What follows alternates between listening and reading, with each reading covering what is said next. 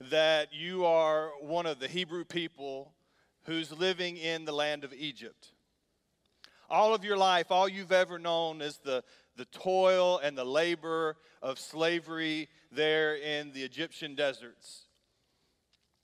And then uh, a hero arises. His name is Moses. He's, he's, he's a Hebrew who is standing up to the Pharaoh who is, who is pronouncing God's judgment upon the land of Egypt. And you flee with him and with all of your brothers and sisters and your family and extended family, and, you're leaving the land of Egypt. In hot pursuit behind you is the Pharaoh and his army, and they are rushing and pressing down upon you as you come to the edge of the Red Sea. But God does this miraculous thing in which He splits the sea in two, and you come across on dry land. He covers the Egyptian army behind you, and they're swept under the sea.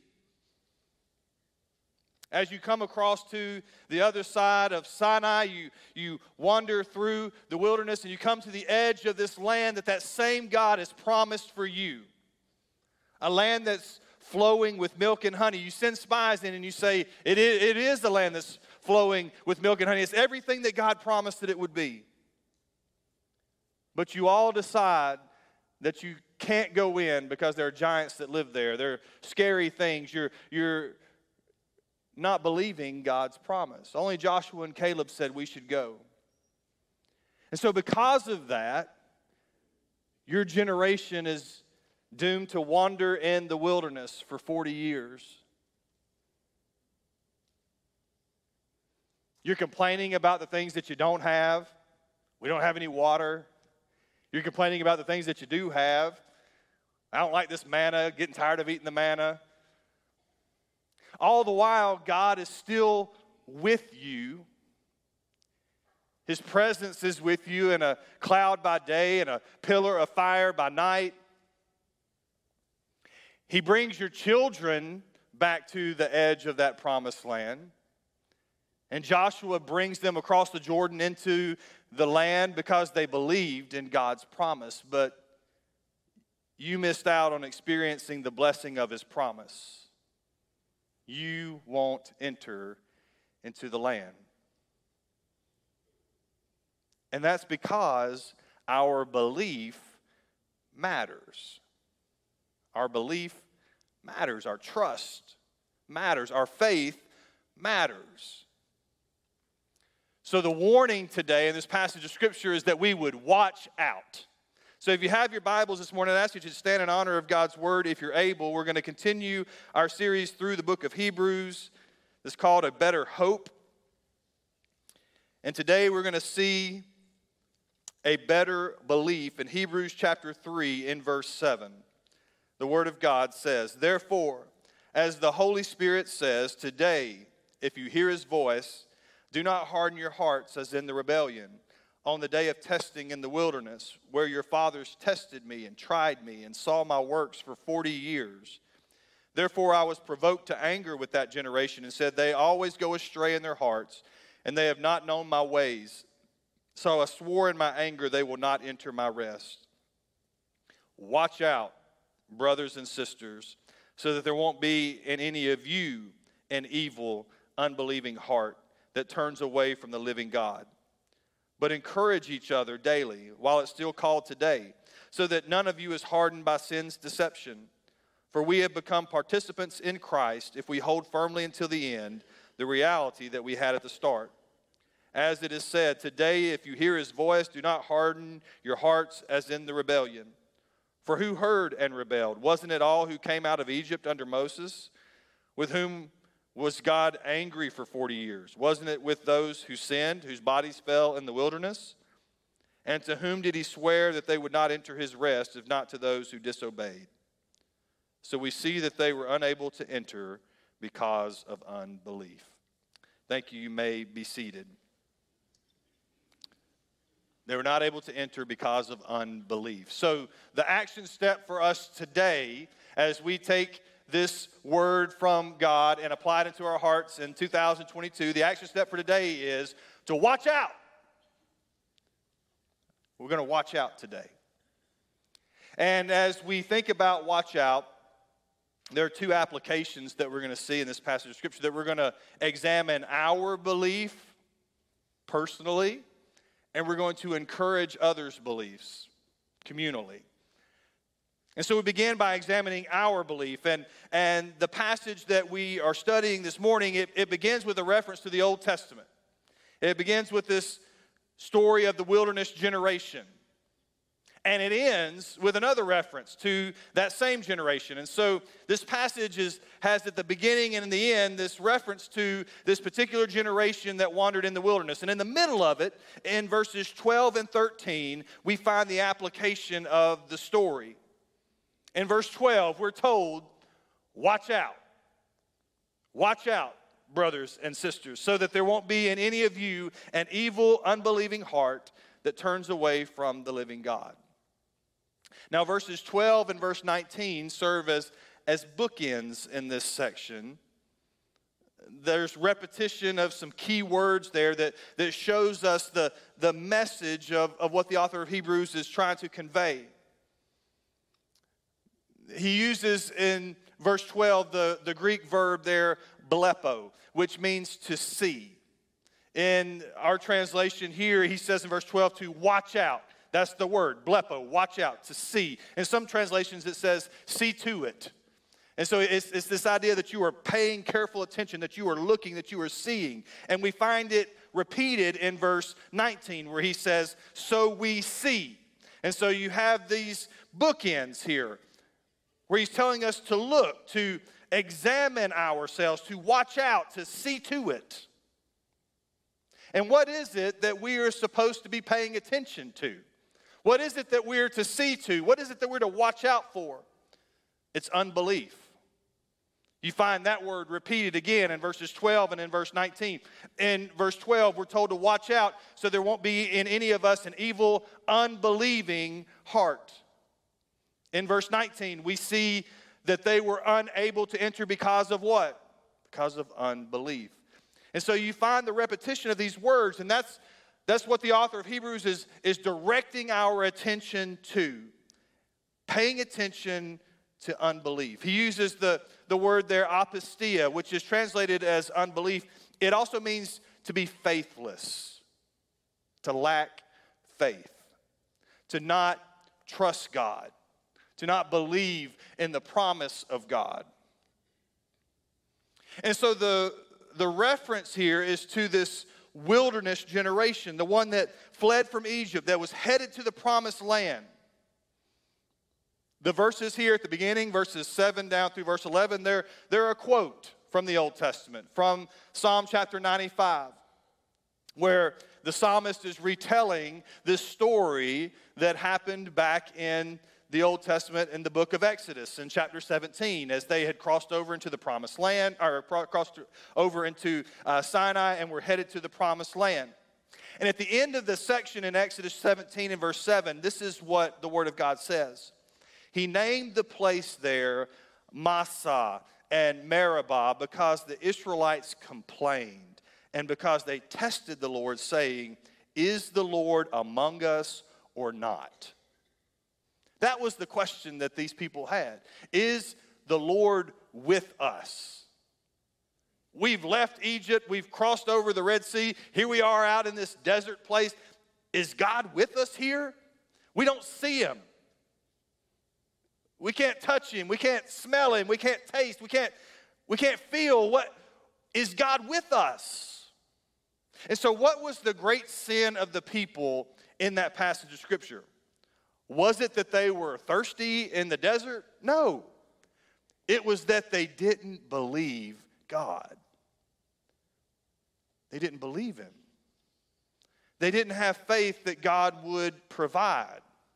This same God who had just split the Red Sea, this same God who had just delivered the people from Pharaoh and his army, this same God who's providing manna for the people, this same God who had already provided water for them before. If you go back just a few chapters prior to Exodus chapter 17 into Exodus chapter 15, this is what happens in verse 22. Moses led Israel on from the Red Sea. They went out to the wilderness of Shur. They journeyed for three days in the wilderness without finding water. So they came to Marah, but they could not drink the water at Marah because it was bitter. That's why it was named Marah. It means bitter. So the people grumbled to Moses, What are we going to drink? So he cried out to the Lord. The Lord showed him a tree. When he threw it in the water, the water became drinkable. So the Lord made a statute and an ordinance for them at Marah, and he tested them there. And he said, If you'll carefully obey the Lord your God, do what is right in his sight, pay attention to his commands, and keep all his statutes, I will not inflict any illnesses on you that I inflicted on the Egyptians, for I'm the Lord who heals you. And then they came to Elim, where there were 12 springs and 70 date palms, and they camped there by the water. I mean, this is literally right before chapter 17, where they're grumbling and complaining that there's no water. This is about belief.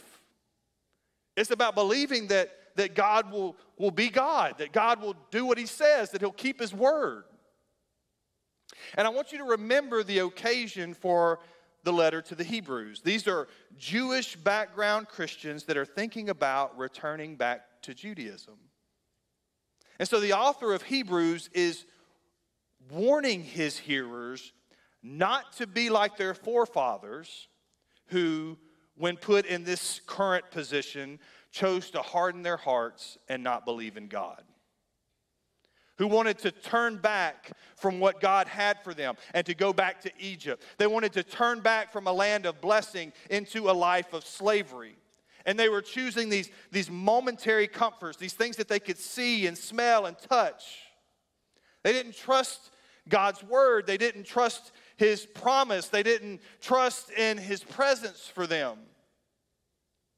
And these Hebrew Christians were doing the exact same thing. They didn't trust God's word, they didn't believe his promise, and they wanted to turn back from God's blessings in Christ to a life of slavery to sin and to works. Thomas Fuller says that he does not believe who does not live according to his belief. That's what the problem was. They, did, they, weren't, they weren't expressing belief, they weren't expressing faith in God. And this warning is applicable for us today. Because God is still speaking, God speaks to us just like there were probably people gathered with that early church, people that were not believers yet, but that were maybe wondering should I trust in this Jesus as Savior or not? And he's saying to you, you need to trust in Christ for salvation, for the forgiveness of your sins, because Jesus is the only Savior of the world. Are you going to believe Him? John tells us in his Gospel, John 20, verse 31, these stories are written so that you would believe that Jesus is the Messiah, the Son of God, and that by believing you would have life in His name.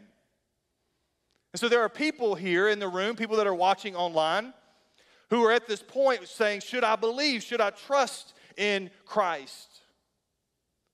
Should I call on Him as Savior and as Lord over my life? And the question, and the answer is you have to believe today. But there are others that the author of Hebrews is speaking to in this early church that are struggling with believing God and following after Him. They're Christians, they have put their faith in Christ, but, but they're struggling in believing in the day to day and following after God. And there are some today in this room who are in the very same boat where God is speaking to you. And He's saying, Trust me with your future. Are you going to believe him? He's saying to you, Trust me with raising your family. Are you going to believe him? He's saying to you, Trust me in your current circumstances. Are you going to believe him? Who's saying, Trust me with your finances. Are you going to believe him? Who's saying, Trust me with that problem and, and with your worries? And are you going to believe him?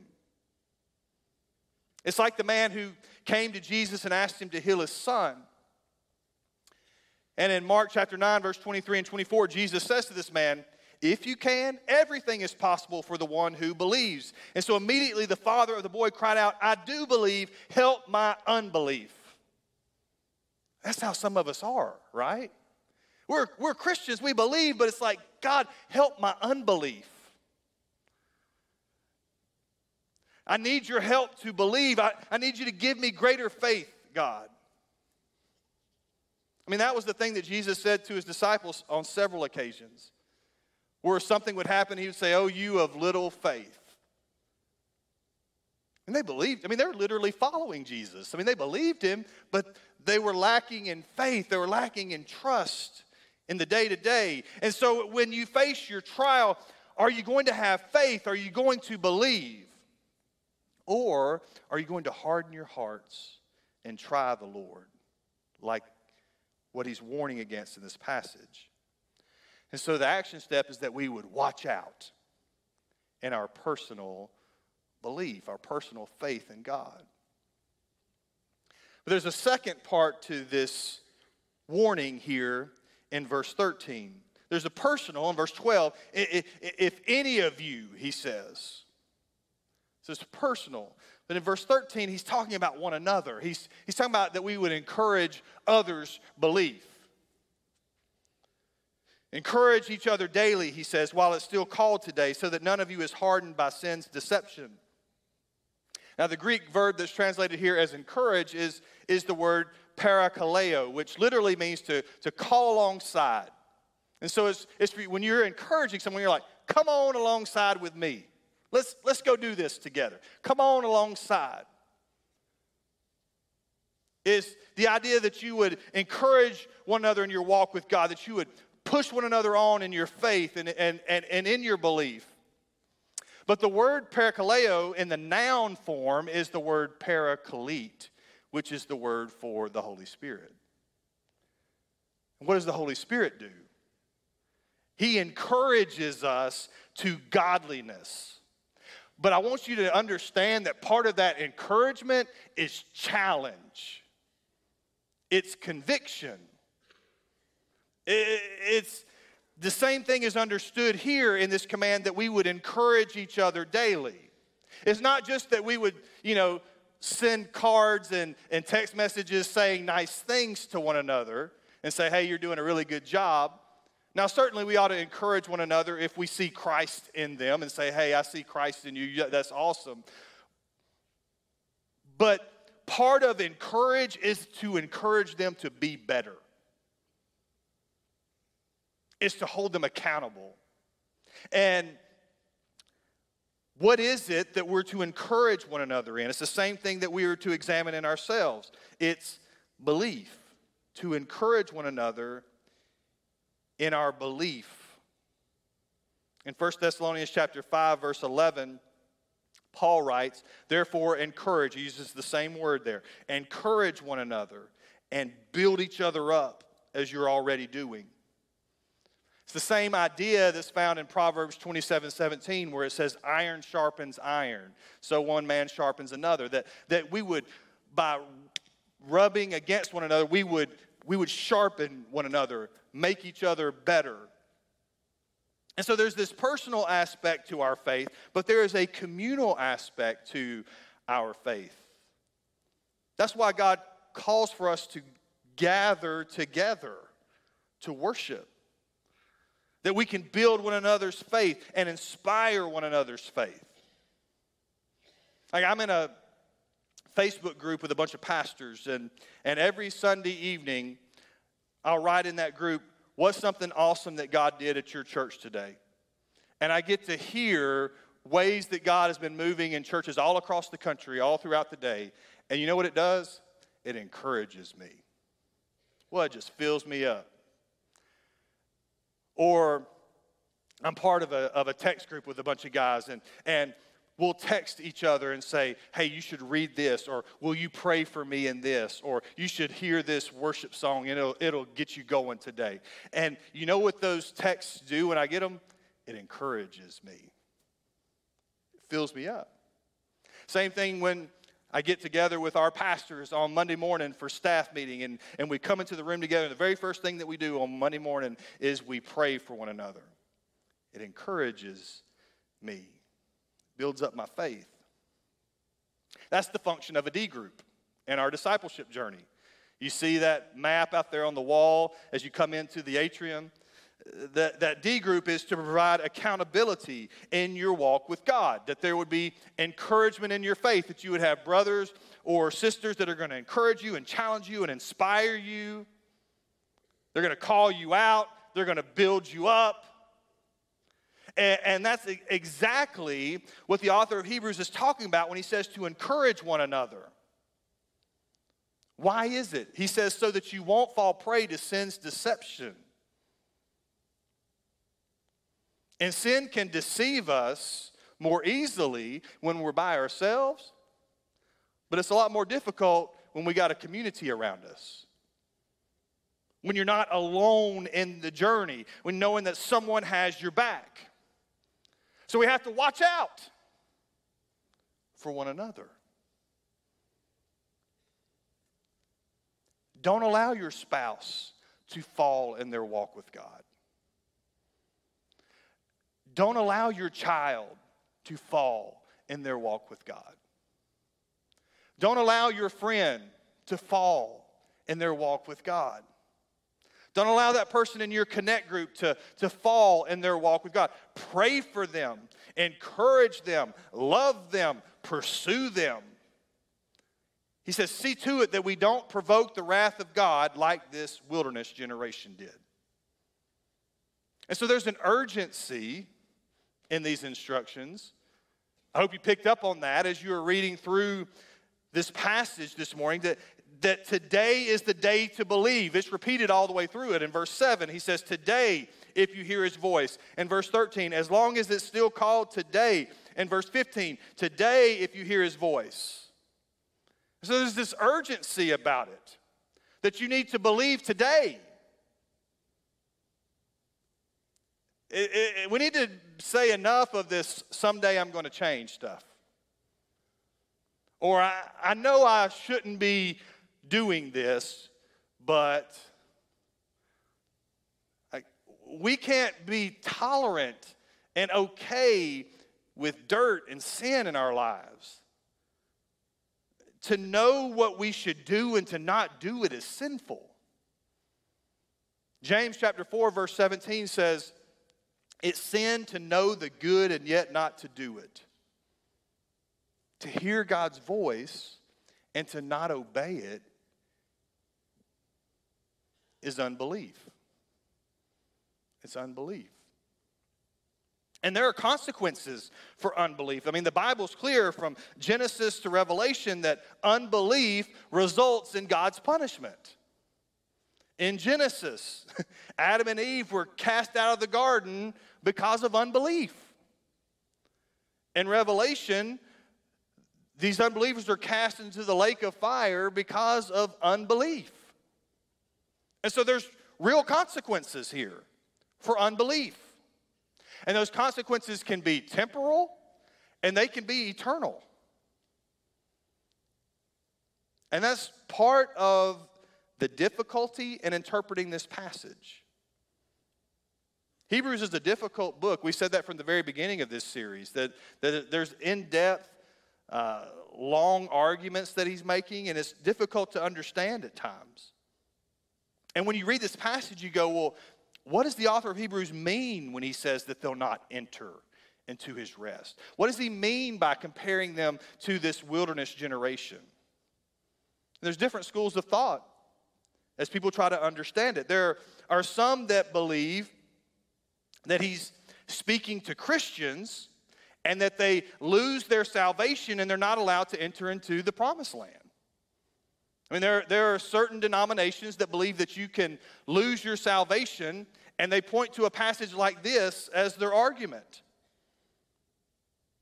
But we believe that the Bible is very clear that God saves us and He secures us when we are saved, and we can't lose our salvation. That that's what the Bible teaches. And so there are others then that believe therefore, that he's speaking to people that really must not have been saved to begin with. And that's why they're not going to enter into his rest. And they say, okay, we don't believe that you can lose salvation, so these people must not have really been saved to begin with. And that's why they're falling away. Well, that obviously solves the problem of not entering the rest, but it, it doesn't take into account the language that's used to describe these people that sounds a lot like they're saved. I mean, if you go back to the beginning of chapter 3 and verse 1, he says, Therefore, holy brothers and sisters who share in a heavenly calling, consider Jesus the apostle and high priest of our confession. It sounds a lot like he's talking to Christians. In verse 14 of our passage, he says, We have become participants in Christ if we hold firmly until the end the reality that we had at the start. What did they have at the start? Faith, belief. That's what he's talking about all through the passage. So then, what is the author of Hebrews talking about when he says that they're not going to enter into the rest? And he's comparing them to this wilderness generation.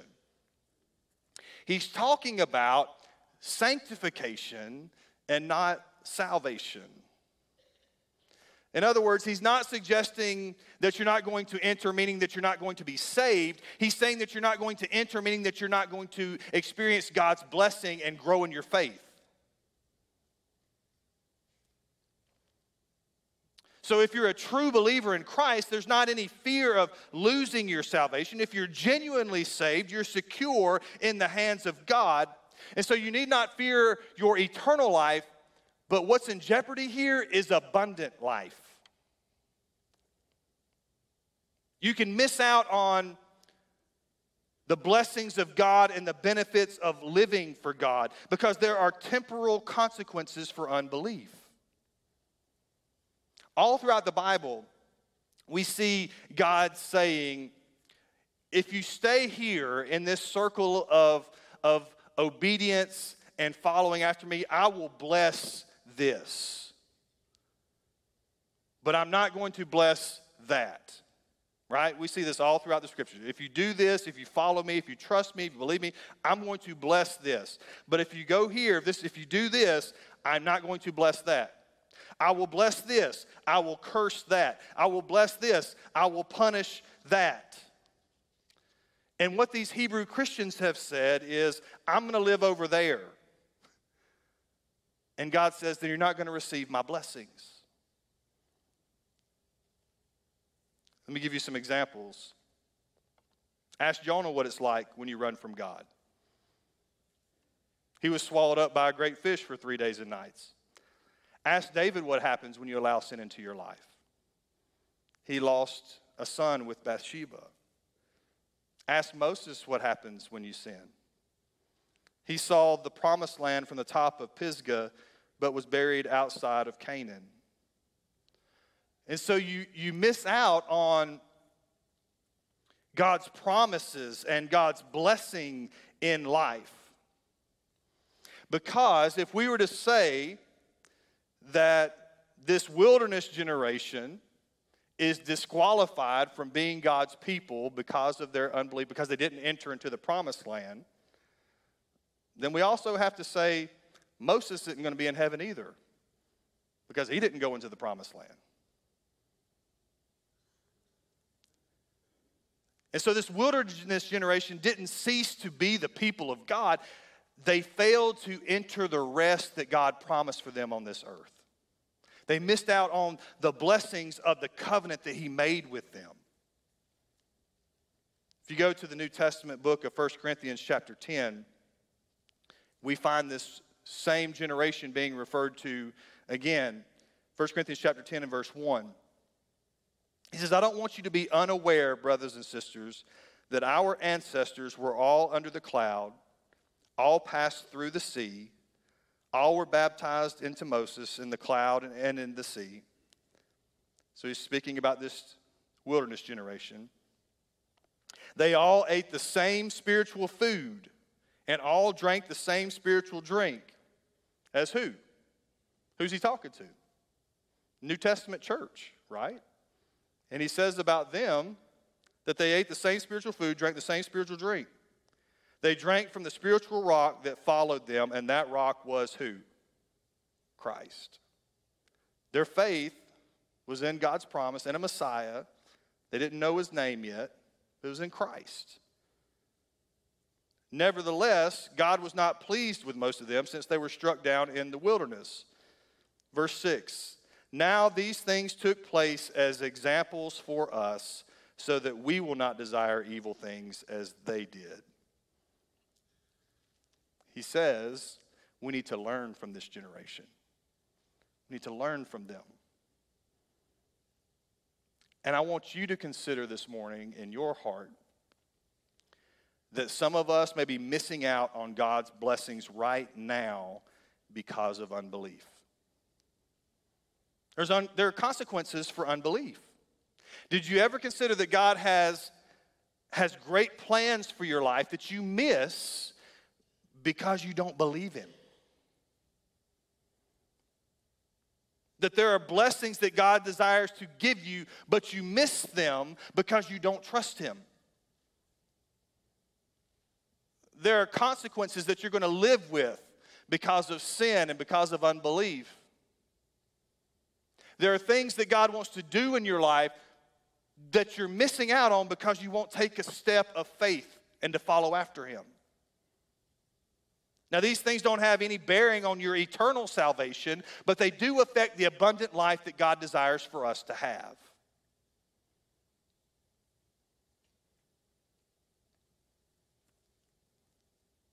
And so, if you're a true believer in Christ, there's no fear of, of eternal punishment. But if you're not a true believer in Christ today, then there is a real fear of eternal consequences here for unbelief. Abundant life is the least of your worries. We're talking about eternal life under God's judgment. And so you're missing out on the greatest promise of God, which is salvation in Christ because of your unbelief. You're missing out on a final rest that we're going to talk about next week because of unbelief. You're missing out on heaven because of unbelief. You're missing out on a relationship with your Creator because of unbelief. You're missing out on everything because of unbelief. And so the action step for us is that we would watch out. We'd watch out.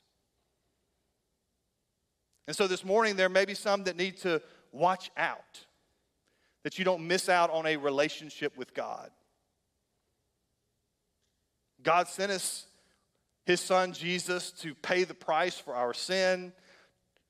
He was raised from the dead on the third day so that we could have life and victory and salvation and forgiveness. And it can be realized in your heart today if you will believe on the Lord Jesus Christ as your Savior.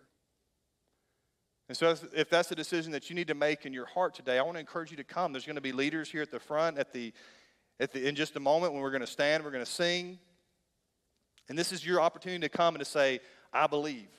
I want to follow after Jesus today. Christians, this morning, you need to watch out as well.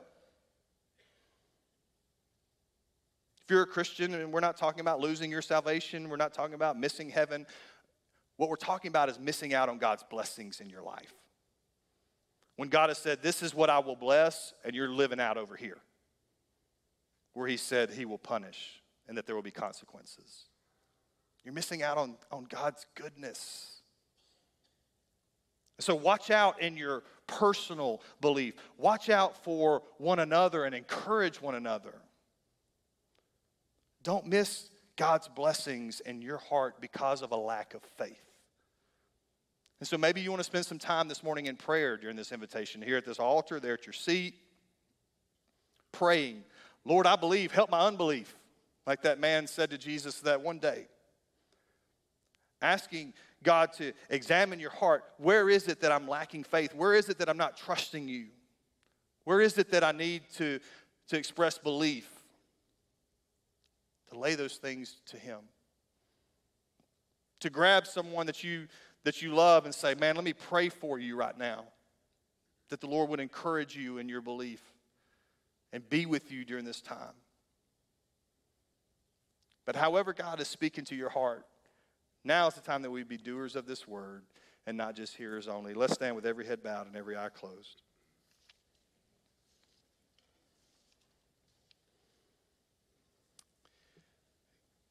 God, we come before you today thanking you for your word, Lord, for how you speak to us in your word. And Lord, just as you warned us in your word to learn and to, to learn from the example of this generation, may we not be a people who are found to be lacking in faith, who would not come to the edge of your blessing and your goodness and to turn back. And so, God, if there are areas of our life where we're struggling to trust you, to believe you, to follow you, God, I pray today that you would increase our faith, that you would help our unbelief. God, that we would be obedient and faithful unto you. God, if there are those here this morning that have never trusted in Christ, have never believed on him for salvation, Lord, that today would be the day that they would believe in Christ and be born again. God, we pray that you would move in our hearts during this time.